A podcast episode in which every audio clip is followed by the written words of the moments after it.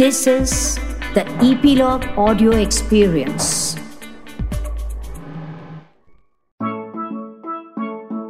बच्चों, अक्सर कहते हैं ना कि दोस्ती एक सी आदत या कहिए कि शौक रखने वाले जीवों में होती है पर आज की कहानी बिल्कुल अलग तरह के दो जीवों के बारे में है इसे लिखा है मैंने डॉक्टर कुसुम अरोड़ा ने और आप तक लाए हैं इपिलॉग मीडिया। यह कहानी है चीते की और घोंघे की। घोंघा, जिसे इंग्लिश में कहते हैं स्नेल। आप सब जानते हैं ना कि चीता सबसे तेज भागने वाला जानवर है। यह सत्तर से और 120-130 किलोमीटर एक घंटे में भाग सकता है। और घोड़ा सबसे धीरे चलने वाला जीव है। किसी को जल्दी करवाना हो तो कहते हैं ना, स्नेल की चाल मत चलो। अब मैं आपको बताती हूँ कि इन दोनों की दोस्ती कैसे हुई। जंगल में एक छोटी सी गुफा में चीते के बच्चे थे। उनमें एक बच्चा सबसे कमज़ोर था। उसी गुफा के बाहर की गीली मिट्टी में एक घूंघा रहता था। उसे यह कमज़ोर बच्चा अच्छा लगने लगा। तो उसने क्या करा?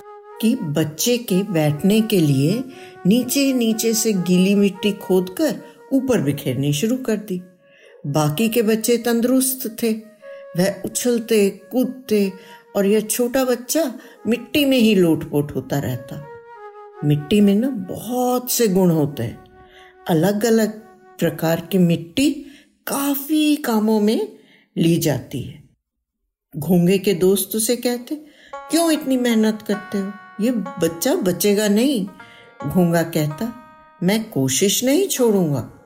जानते हो बच्चों, इसी मिट्टी की तरकीब से चीते का बच्चा बच गया और स्वस्थ भी हो गया। वह जानता था कि घोंगा उसके लिए मिट्टी बिछा देता है। दोनों एक दूसरे से बहुत प्यार करने लगे। चीते को अगर कभी चोट लग जाती तो घोंगा उस पर गीली मिट्टी लगा देता। चीता हमेशा सोचता, यह घोंगा अकेला है, क्योंकि चीता बड़ा हो गया था और वह नर यानी बॉय चीता था और उसे एक मादा यानी गर्ल चीता बहुत अच्छी लगती थी। एक दिन दोनों चीते अपनी मांद यानी छोटी सी गुफा से कुछ दूर खेल रहे थे कि एक कौवे ने आकर उन्हें बताया कि कुछ लोग एक बैग में घोंगे इकट्ठे कर रहे हैं और उनमें उनका दोस्त भी है। दोनों चीते भागे और आप तो जानते हैं ना, चीता कितनी तेज भागता है। दो मिनट में ही वे वहाँ पहुँच गए मैं आपको बता दूँ कि चीता ज़मीन का सबसे तेज दौड़ने वाला जीव है। वह तीन सेकंड में ज़ीरो से साठ किलोमीटर प्रति घंटा पहुँच जाता है। वहाँ पहुँचते ही वह ज़ोर से दहाड़े। बेचारे शिकारी घोंघों का ताला छोड़ भाग खड़े हुए। सभी घोंघों ने उन्हें बहुत धन्यवाद दिया। शिकारी घोंगे क्यों लेके जा रहे थे?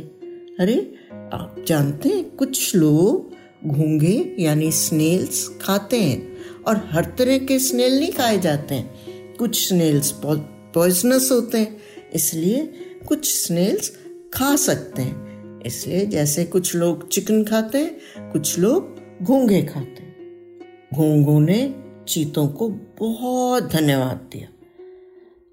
आपको मैंने कहानी के शुरू में बताया था ना कि यह घोंगा हल्की गीली मिट्टी में रहता था, क्योंकि इनकी मांद के पास एक छोटा सा झरना बहता रहता था। जो कि अक्सर गर्मियों में भी कम पानी से बहता, पर कभी सूखता नहीं था।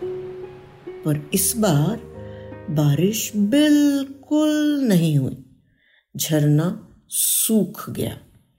अब चीता तो भागकर दूसरी जगह पानी पीने चला जाता, क्योंकि चीते को ना पानी कम चाहिए होता। है वो तीन चार दिन में एक बार पानी पी ले, उसके लिए काफ़ी होता। है परंतु घोंगे को तो गीली मिट्टी में रहना था।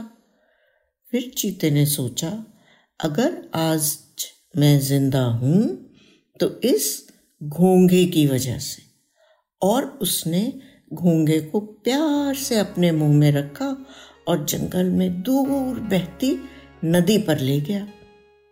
वहाँ नदी भी सूख रही थी, पर अभी भी कुछ पानी होने की वजह से मिल, जो मिट्टी थी वो हल्की हल्की गीली थी।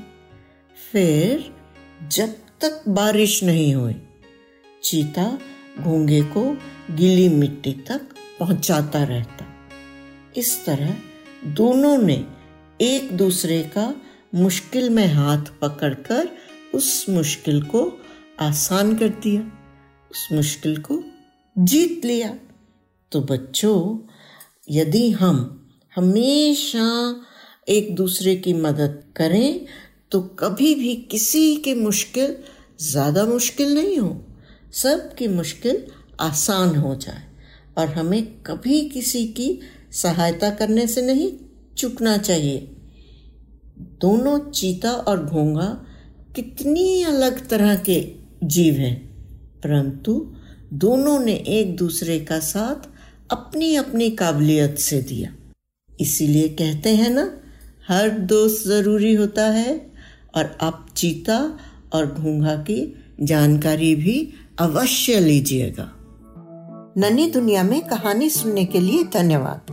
प्लीज़ अपने कमेंट्स हमसे ज़रूर शेयर करें। हमें इंतज़ार रहता है। यदि आप एप्पल पॉडकास्ट यूज़ करते हैं तो हमें रेट करना ना भूलें। और आप इपीलॉग मीडिया की वेबसाइट पर भी ननी दुनिया सब्सक्राइब कर सकते हैं। या अपने मनपसंद किसी भी पॉडकास्ट प्लेटफॉर्म जैसे स्पॉटिफाई गाना जियो सावन एप्पल पॉडकास्ट वगैरह। अपनी सब्सक्रिप्शन ज़रूर कंटिन्यू रखें, ताकि आपको नोटिफिकेशंस मिलती रहें। मैं आपसे फिर मिलूँगी एक नई कहानी के संग आपकी अपनी नन्ही दुनिया में। तब तक खुश रहें, स्वस्थ रहें।